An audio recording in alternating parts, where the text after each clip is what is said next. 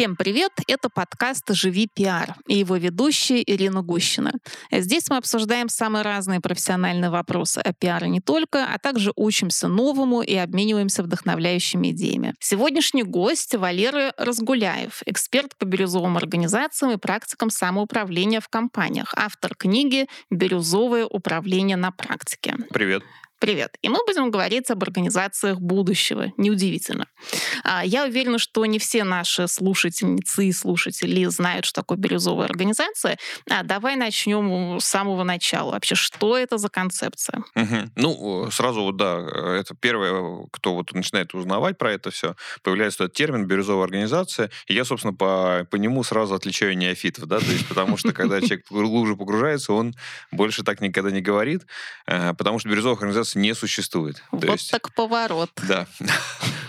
Причем я могу это с уверенностью сказать, потому что я строил одну из них, да, это вот вкусл часто называется там бирюзовой организации, и ездил по организациям, которые перечислены в книге Фредерика Лалу, открывая организации будущего, которая, собственно, подарила этот термин э, угу. в России. И э, вот могу с уверенностью сказать, что ни одной бирюзовой организации я в своей жизни не видел. Так, а в чем же тогда проблема? Давай, может быть, опишем, как э, видит себе эту концепцию Лалу и, может быть, другие авторы, и в чем там вот это неправда? Нет, тут вопрос не в неправде, не в правде, а вот в этом восприятии. То есть мы так. Э, очень любим ярлыки развешивать. Вообще люди, вот, ну, ага. как бы нам нужно вот некую знаковую систему прицепить. Вот это бирюзовое, это красное, это зеленое. Все, нам все ясно. Можно ничего не делать. Угу. А, а бирюзовый, ну, как бы этот весь подход, он про другое, про то, что, наоборот, нужно меняться. И э, изменение, оно постепенное, оно постоянное, и оно везде. И можно найти самую, там, не знаю, ну, условно, красную организацию и найти в нем что-то бирюзовое, и взять самую бирюзовую, условно, опять же, организацию и найти в ней что-то красное. И э, вот когда мы пытаемся дать определение бирюзовой организации, что, вот как, по каким критериям мы можем ее назвать бирюзовой, то вдруг выясняется, что мы даже определение сформулировать это не можем. Ну, я бы сказала, что это организация, построенная на принципах самоуправления, где нет э, прямого руководства. А, то есть люди как бы сами себе руководители, все решается коллегиально, в группах, где нет выстроенной иерархической системы. Правильно ли я вот рассуждаю? Ну, если дать такое определение, то, опять же, таких организаций не окажется, потому что вот самые, вот, самые там э, иде, идеальная выстроенная организация, да, самые, которые вот эталонные считаются в этом мире, э, там все равно есть лидеры, э, бывает даже там пару уровней иерархии вдруг проявляется, и в этом плане э, вот она, они не подойдут просто под это определение. Угу. А почему все-таки невозможно вот эта концепция, ну, как бы в своем чистом виде? То есть люди не могут э, самоорганизоваться и работать эффективно без руководителя? А, ну, во-первых, они могут, но все равно происходит лидерство. То есть, вот, например, друзья едут на шашлыки все угу. равно вот в этой компании вдруг проявляется некий лидер, который, э, ну, как-то чуть-чуть больше организовывает, и на которого все чуть-чуть больше надеются. Да, там один там ищет мясо, другой подходит, там ищет место, третий организовывает транспорт, но все равно, да, там кто-то кто их организовывает всех вместе. И вроде бы не, нету никого погон никаких, никто там никому не, не отчитывается, не, не подчиняется. Но при этом все равно вот это лидерство есть. Если они будут это делать постоянно, и, то они у них постепенно выработаются некоторые роли, и этот лидер, он ну, неким образом кристаллизуется. Угу. То есть это, это просто ну, некая естественная функция, и это нормально, потому что взятие на себя ответственности за остальных — это очень хорошая ситуация. И здорово, когда больше людей это берут. И в идеале, когда мы говорим про, уже говорим, бирюзовое управление, да, все-таки термин есть хороший э, в этой теме, э, то там лидерство ситуационное. То есть э, каждый проявляет свою ответственность за всю группу именно в ситуации, где он э, может быть лучшим лидером. То есть это такой ситуативный э, лидер, лидерство, да? Да, да, угу. да. И, но при этом все равно кто-то будет это делать чаще, и у кого-то это будет лучше получаться, и кому-то это будет ну, ближе угу. по, по существу. Вот. Ну, вот чтобы уйти совсем от э, вот этого э, термина бирюзовой организации, вот есть все, всем понятный термин автоматизация. Ну, угу. и, и все знают, что это здорово, полезно, эффективно и все прочее. Э, попробуйте дать определение эффективная, э, там, не знаю, автоматизированная организация ну, где все процессы налажены, идут сами по себе, на автомате, а где не требуется контроль за прохождением этих процессов. И ни одной такой организации вы не найдете. Ага. Так, хорошо, а тогда о, чё, о чем мы будем? При этом не исключается, при этом автоматизация не исключается как процесс, и можно в этом uh-huh. пути двигаться больше и больше. А, точно так же, и если мы говорим про а, бирюзовое управление, то оно тоже возможно. И любая организация может встать на этот путь и идти по нему долго, упорно, и достигать все больше и больше, даже несмотря на то, что они там уже для кого-то являются эталоном. Угу. Ну, то есть э, бирюзовое управление это что? Это... Вот, теперь определение да. биржевого управления. Значит, э, биржевое управление это любое управление, когда у нас повышается самостоятельность и целостность сотрудников в рамках достижения эволюционной цели организации. Вот.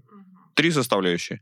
Если хотя бы одна из них прирастает и две другие не убывают, то можно называть смело эту э, ситуацию бирюзовым управлением. Если нет, то да, это какое-то другое управление. Угу. А вот эти э, компании, которые приводят в пример Лалу, например, Бусорг, по-моему, да. нидерландская, да, и там и томатная еще компания. Morningstar. Morningstar. А они не являются все-таки вот бирюзовыми в таком в, вот в, в идеальном... В идеальном смысле не являются, да. Mm. То есть э, в том же Бурзорге есть э, э, основатель Который все равно вмешивается который... в управление. Не то, что он вмешивается, но он может, да, то есть он может приехать, например, распустить команду. Угу. И он это там три раза делал в своей жизни. Да, он старается этого не делать, потому что он понимает, что чтобы команды были самостоятельные, он должен по минимуму к ним вмешиваться. Но у него такая власть есть, и он иногда эту власть применяет. Угу. Но вот если мы говорим о повышении уровня самостоятельности сотрудников, да, ну, то есть какие уровни, какие, не знаю, там, градации есть в этой самостоятельности? Угу. Отличный вопрос. Значит, а, э, Самостоятельность это как раз это первый уровень, поэтому он, все остальные градации это градация самостоятельности, и первый называется самостоятельность. То есть вот если взять, э, эм, то есть лучше всего прослеживается через лидерство, да, то есть вот что приходится делать начальнику, вот, ну такому микроменеджеру, он ходит за человеком и фактически говорит ему, как ему работать. Ноль самостоятельности. Это вот нулевая степень э, uh-huh. самостоятельности сотрудника и первая степень начальника. Uh-huh. То есть он просто ходит человек, он сам не делает, он за человеком ходит и говорит, как ему делать. Все время там следит и это и показывает.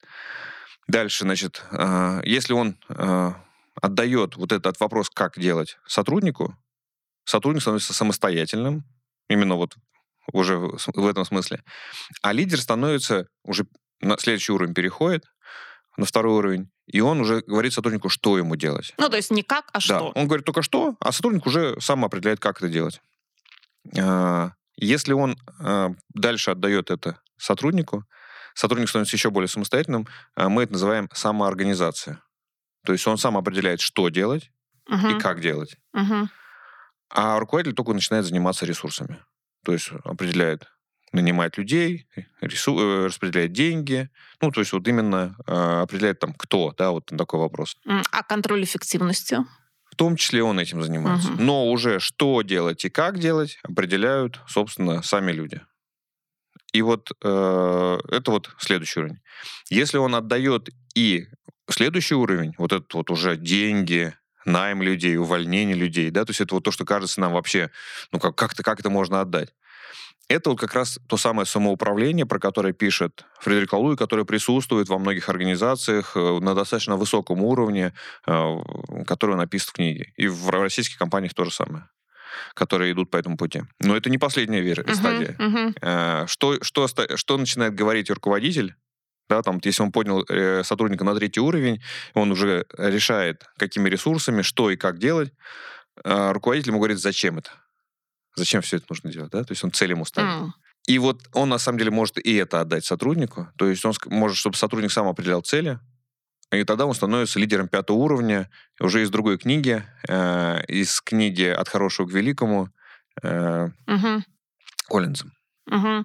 А как много вот таких компаний, которые готовы отдать э, сотрудникам такой уровень самостоятельности? Э, э, их количество растет, то есть если там в мире, я думаю, счет на, на тысячи, да, э, там, если брать Европу, ну, вот то, что больше всего описывал Фредерик Аллу, это сотни, э, в России десятки. То есть э, вот э, недавно э, была конференция «Живая компания», на которой было 200 участников, даже больше, там 250 участников, которые с, с разных компаний собрались обсуждать практику самоуправления. Угу. И это только те, кто вот, ну, как бы на виду. А еще сколько людей там потихонечку что-то делают у себя. То есть, например, у меня книжку вот я выпустил, вот, э, которая про бирюзовую практику.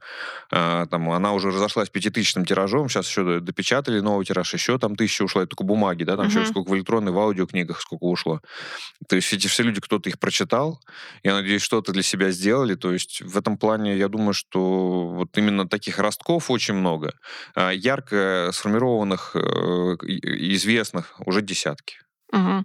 Это характерно в большей степени для малого среднего бизнеса или крупные компании тоже пытаются внедрить вот эти практики? Все пытаются, потому что выгоды, она прям налицо. Более того, сейчас это стало необходимостью. То есть э, современный мир, он уже не позволяет, э, как раньше, да, когда руководство сверху что-то решило, спустило план годовой, да, и потом, значит, соответственно, все его выполняют год. И он потом в конце года э, там, кого-то примерил, кого-то наоборот, и, соответственно, соответственно, дальше, на следующий год что-то определила. То есть жизнь меняется так быстро, что нужно очень тут же быстро реагировать.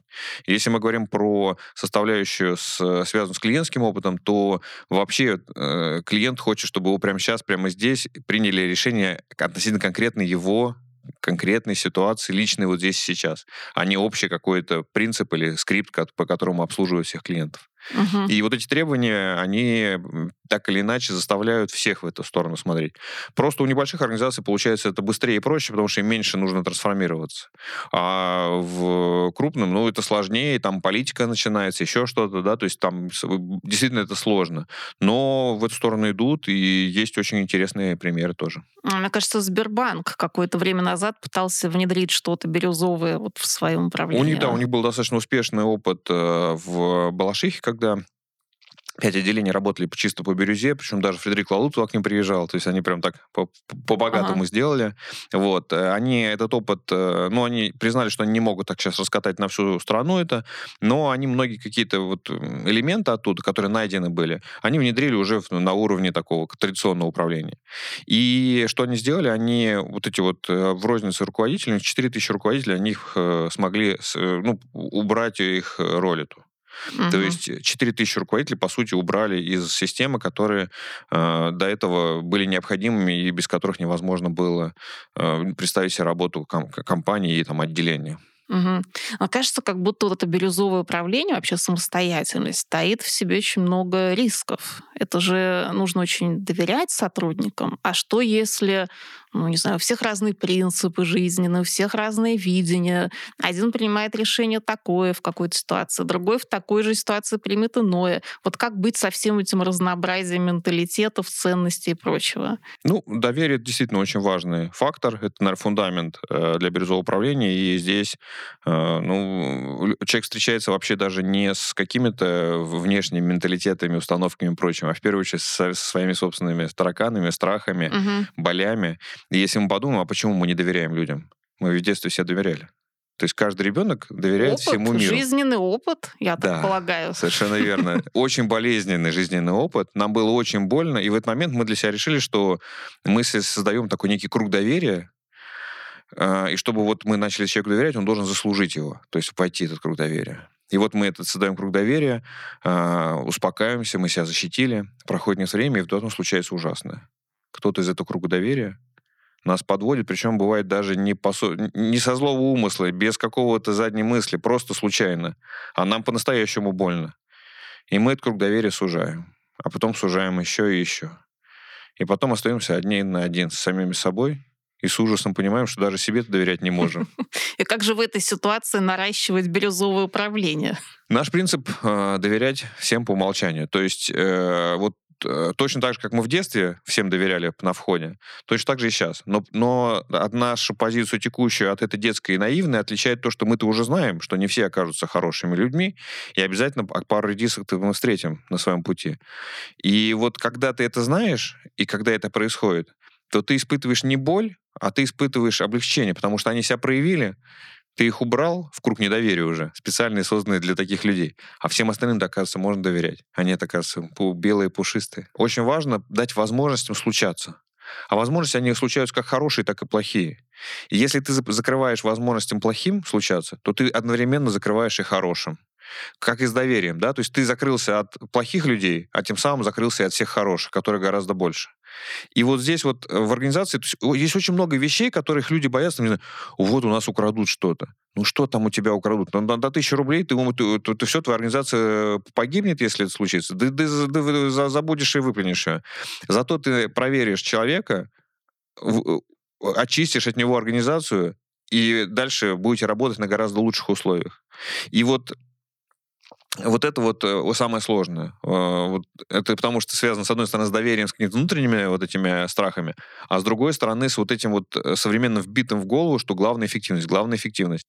И вот, наверное, такой самый яркий а, пример, который ну вот, э, помогает это воспринять, это депозит. То есть многие компании считают, что ну, как деньги должны все время работать, да, то есть э, и поэтому живут вот на уровне вот все время вот этого как ловли э, ликвидности, да, вот это вот, когда все время вот финансовый отдел постоянно прикладывает уйму усилий, чтобы вот компания не, не было разрыва ликвидности. А по факту это приводит к тому, что очень страшно принимать какие-то решения, которые, ну, хоть чуть-чуть могут эту баланс нарушить и ты, не принимая никакие решения плохие, да, потенциально плохие, ты и не отказываешься от всех возможностей, которые у тебя есть и в итоге ты не растешь, ты, да, как бы удержишься за текущее. А текущее потихонечку сжимается. Оно, ну, просто вот, как еще говорила Алиса э, в «Зеркале», да, надо очень быстро бежать, да, просто чтобы осталось на месте. А, а, а чтобы где-то оказаться, надо бежать в два раза быстрее.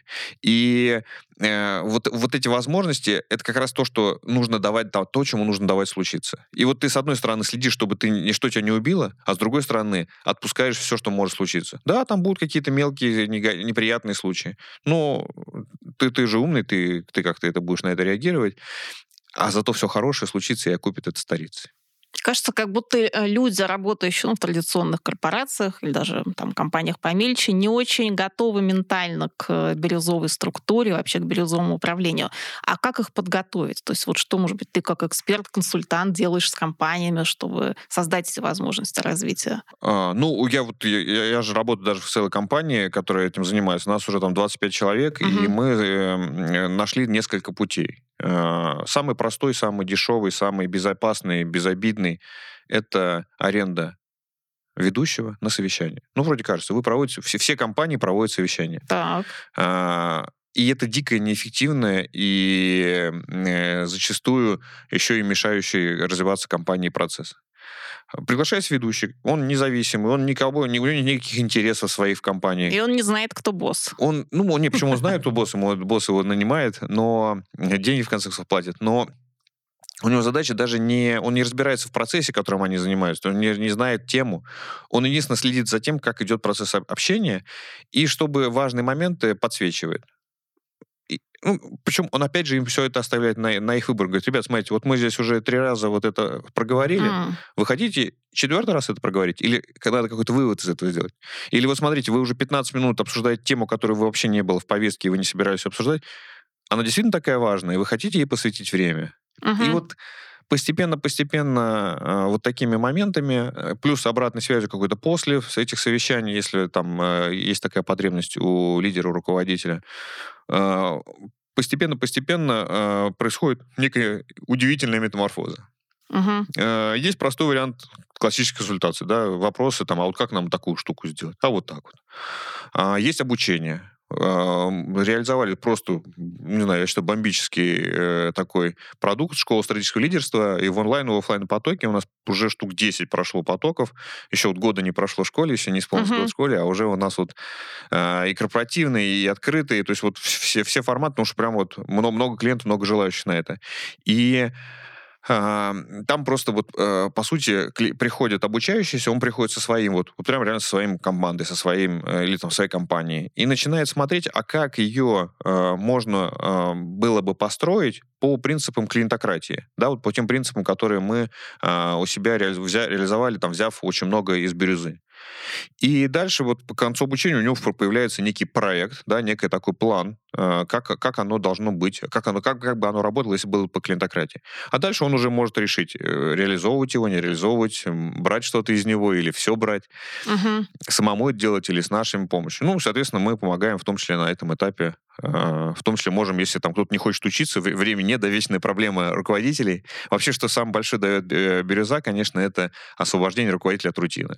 Uh-huh. Потому что если ты все время следишь, как, как твои сотрудники работают, то у тебя на свою работу времени не остается. Вот я как раз хотела спросить, что движет лидерами, которые обращаются за uh-huh. консультацией в этой сфере. То есть, очевидно, ну, там, понятно, соображение эффективности, он так говорит, что эффективность — это скорее бич. Разное. Да? То есть, разное. Вот, почему обращаются, почему хотят внедрить а, эти принципы? Больше всего это владельцы, которые устали. Угу. То есть это уже они уже всем все доказали, они уже все сделали, они, у них уже успешная работающая организация, но они устали, потому что э, вот оно все время требует их от вклада, все время их личного вклада. И как только они чуть-чуть ослабляют свой вклад, они видят, как начинается, как творится какая-то дичь.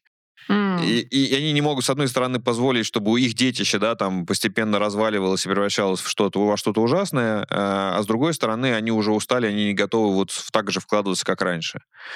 Э, некоторые пытаются приглашать наемных директоров, но это там такая ревность возникает страшная, э, потому что это же как это же это же мой ребенок, а вдруг кто-то другой начинает э, для этого ребенка быть важнее, и там бывает прям такая динамика очень сложная mm-hmm. психологическая. А мы предлагаем решение, когда команда как раз становится более самостоятельной, подбирает на себя всю рутину, при этом роль лидера прописывается конкретно, он сам себе определяет те точки, где он хочет остаться, что ему интересно.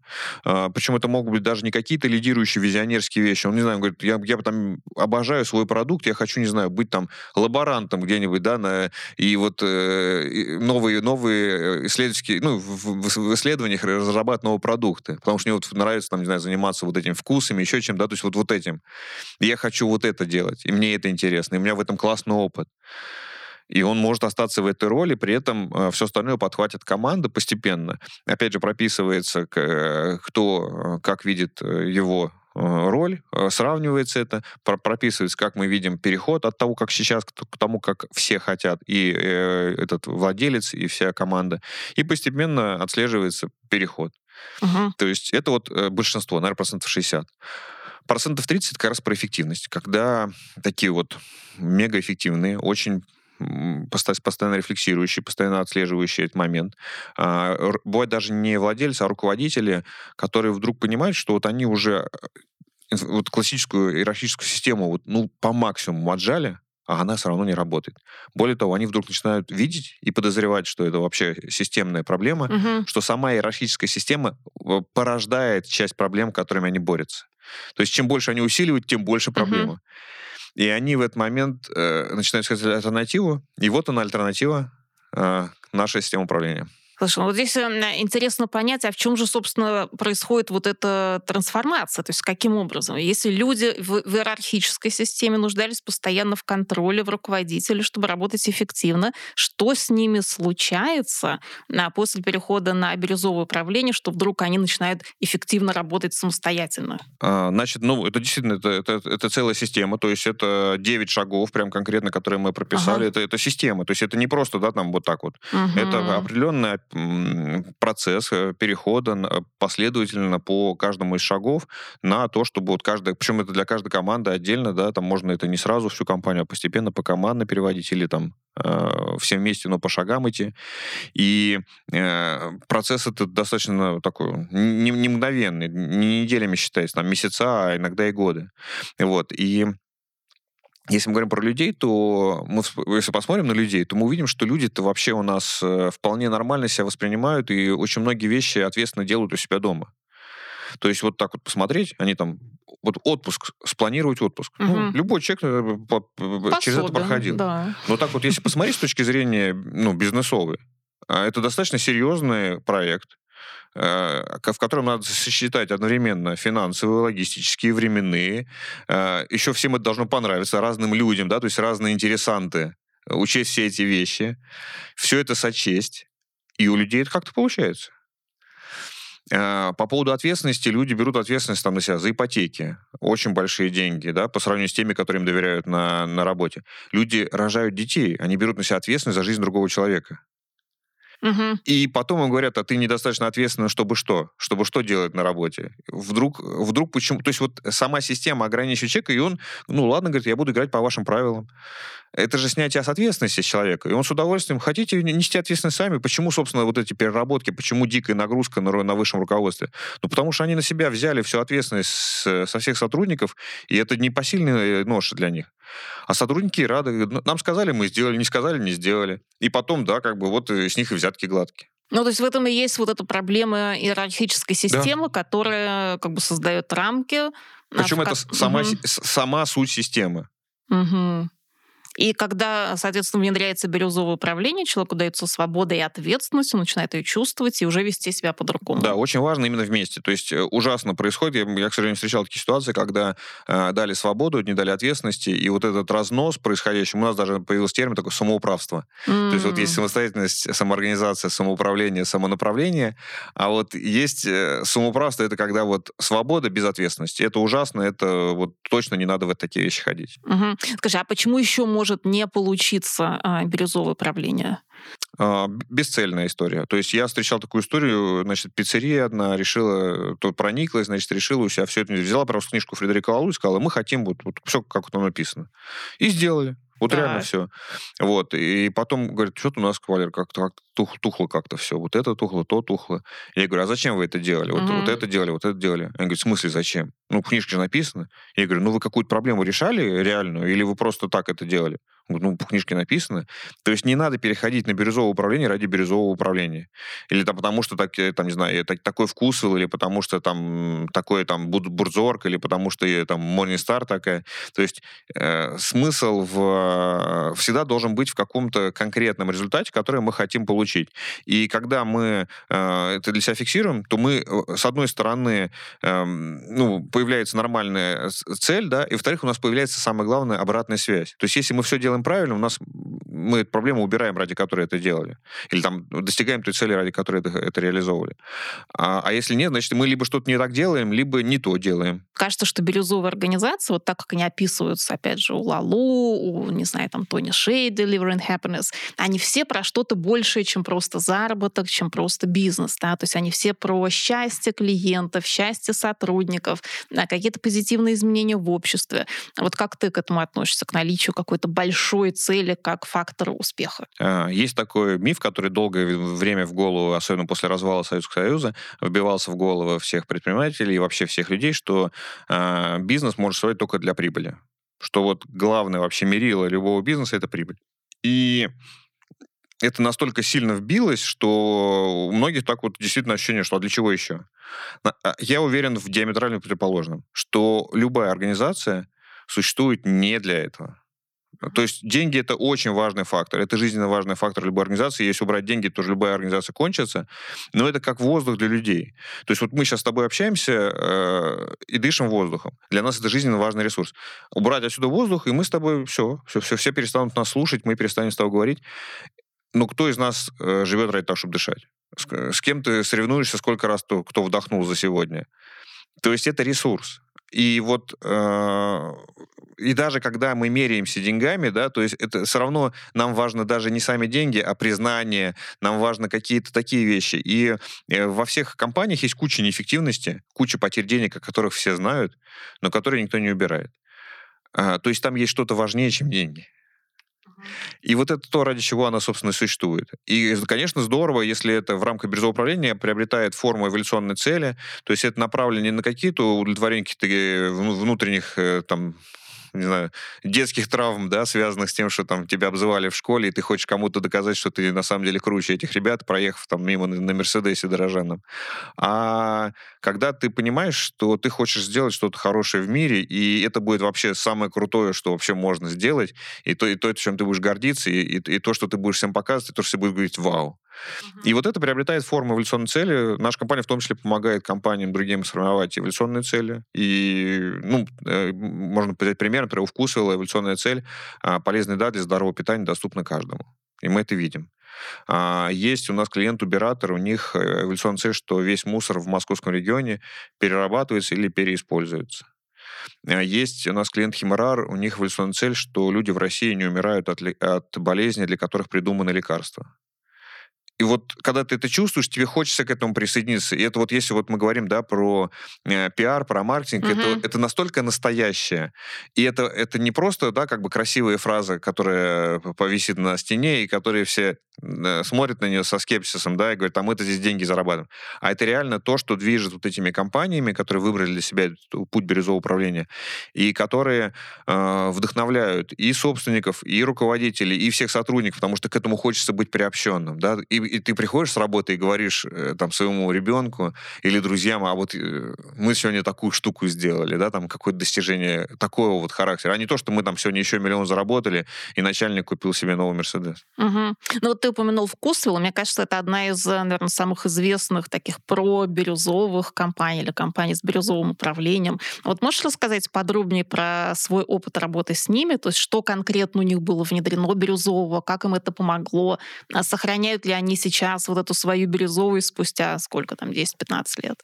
Ну, вкусвилл, собственно, да, почему так получилось? Он один из самых крупных организаций, которые в эту сторону, ну, как вот, ну, конечно, не, не Сбер, да, но, наверное, кто, кто больше э, всех из крупников внедрил у себя те или иные принципы.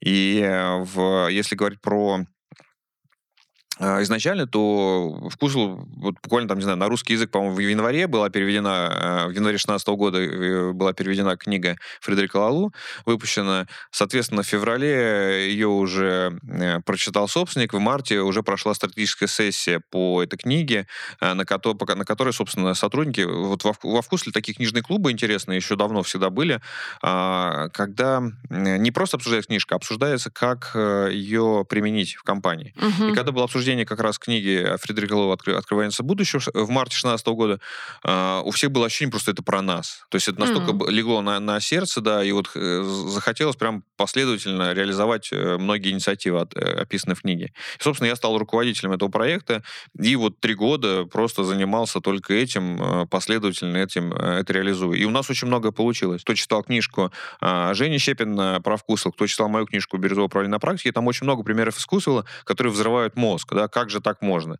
И действительно, это достаточно редкие истории вообще э, на рынке, даже не обязательно российском и в мировом, а уже у крупных компаний тем более. Там на 30 тысяч человек, там 205 миллиардов рублей оборота за прошлый год, и компания живет без бюджета. Да, вот просто вот такой, там, угу. зарплата открытая у сотрудников. Угу. Ну вот у людей взрывается мозг, вот от, просто от, от, от фактов этих, да, то есть они не верят в это все.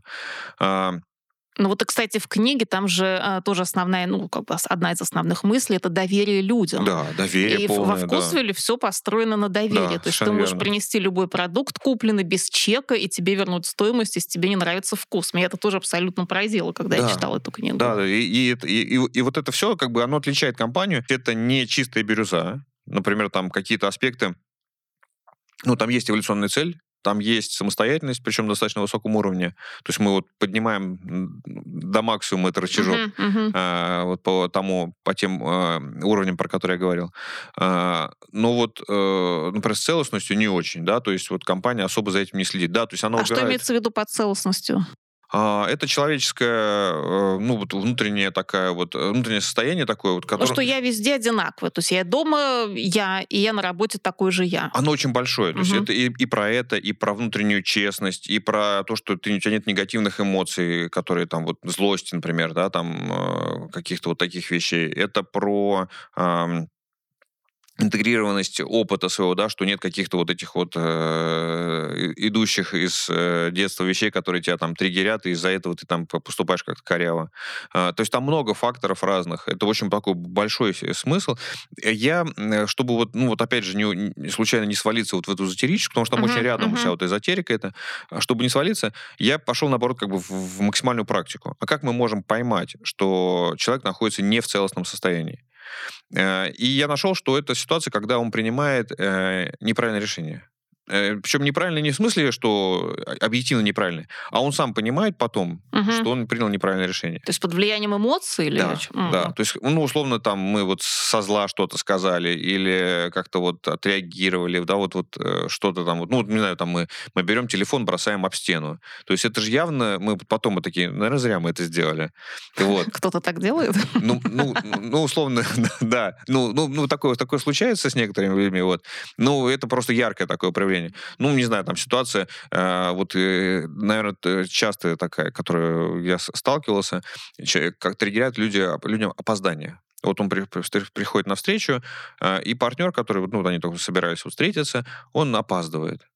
И тот, э, у того где-то там что-то срабатывает, он не целостен, и он начинает себя накручивать, что вот его не уважают. Он М. начинает, что вот, значит, как бы, э, как- кто он такой, да, да, да, и вот Ну, а- понятно. ему нужно каким-то образом доказать себе. И приходит тот человек, там, ну, условно, опоздал, он там на 5, на 7, да, даже на 20 минут опоздал, и он ему высказывает все свое вот это вот презрение, обиду и прочее, а, злость. А, В итоге там сделка не состоялась, и он так задним умом через полчаса понимает, что, наверное, Зря я. Наве- Наверное, да, как бы не стоило оно того.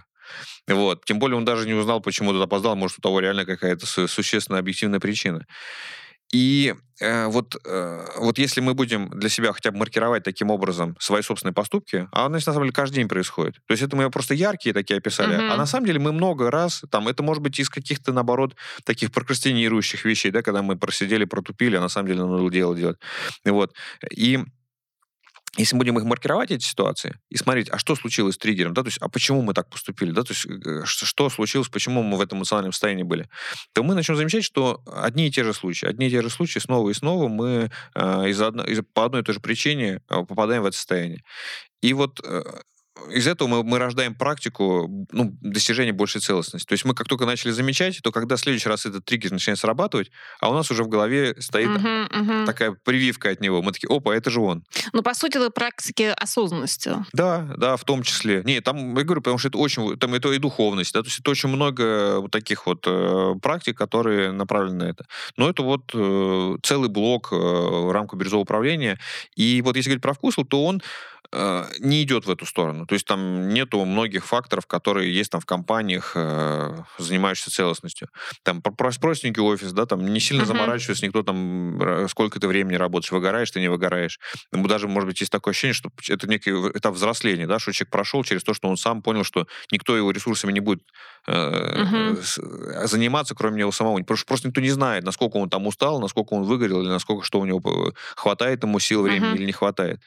Вот. И вот через этот этап как бы человек должен пройти, как вот ребенок должен обжечься один раз об, о- о- об огонь, чтобы перестать трогать свечку, так и, соответственно, человек должен, там, не знаю, выгореть, чтобы понять, что вот он должен сам следить за своими ресурсами, за Мгм. своими границами. Вот. А, Но при этом уб- убираются многие факторы, которые обычно э, целостность нарушают. Например, штраф очень нецелостная история, и во многих компаниях штрафуя э, дико выводит вот в нецелостное Мгм. состояние людей.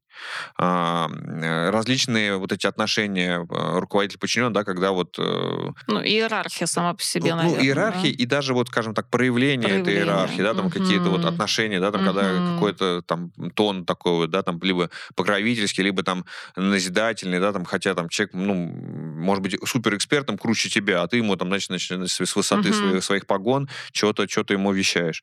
Э, Какие-то требования, да, там что-то от людей, которые, там, ну, свободный график работы, да, то есть э, ты, ты сам решаешь, когда, где работать, то есть не, не надо приходить в офис, ты можешь выстроить благодаря этому более целостно свой день, э, чтобы у тебя не было выбора, там, мне сейчас проект заканчивать или, или, или с- там, ребенка из садика забирать. Ты спокойно делаешь это в то время, когда у тебя э, есть возможность. Но, в принципе, если, например, э, какой-то лидер э, ну, хочет Да, внедрить может. принципы бирюзового управления, то есть он может рассмотреть вот эту часть, целостность и, Да. э, там, не знаю, mindfulness, осознанность как элементы достижения. И на самом деле, вот если я сказал, там 60-30, оставшиеся 10% людей, это приходят люди, которые понимают, что традиционные иерархические системы — это расчеловечивание. И они Мгм. их просто убивает это, что они являются там основателями компаний, в которой они сами не хотят работать. Потому Мгм. что она расчеловечивает как сотрудник внутри, так и на самом деле его постепенно, как э, человек, который все это дело покрывает, прикрывает и невольно ответственен за все за это. Мгм. Ну, это здорово, если люди могут отследить в себе вот эти моменты. ну, таких меньше отловить. всего, да, таких всего 10%. Какие книги ты бы посоветовал почитать нашим а, слушательницам, слушателям о, может быть, бирюзе, вообще в целом об организациях будущего, может быть, о корпоративных каких-то интересных штуках? Позанимаюсь саморекламой. Значит, у меня есть чудесная книга на эту тему, называется «Бирюзовое управление на практике. Опыт российской компании». И чудесным образом в конце этой книжки перечислено большое количество книг, которые как раз я э, прочитал, да, угу. чтобы написать эту. Там есть и сноски по тексту, но в том числе есть и список книг. Можно просто открыть последнюю страничку, можно даже не покупать, прям в книжном магазине открыть, посмотреть и выбрать что-то себе подходящее. И есть сайт Бирюзовый.ру. Э, уже книжка написана некоторое время назад, поэтому я читаю новые книжки, тоже из них проникаюсь и выкладываю каждый раз эм, те, э, то, что меня зацепило, причем с небольшим описанием, чтобы было, было проще э, читателям этого портала воспринимать. То есть можно просто зайти на Бирюзовый.ру, там раздел книги и посмотреть, что, что я советую по каждой из них. Спасибо большое, Валера. Всем спасибо, до свидания. Спасибо.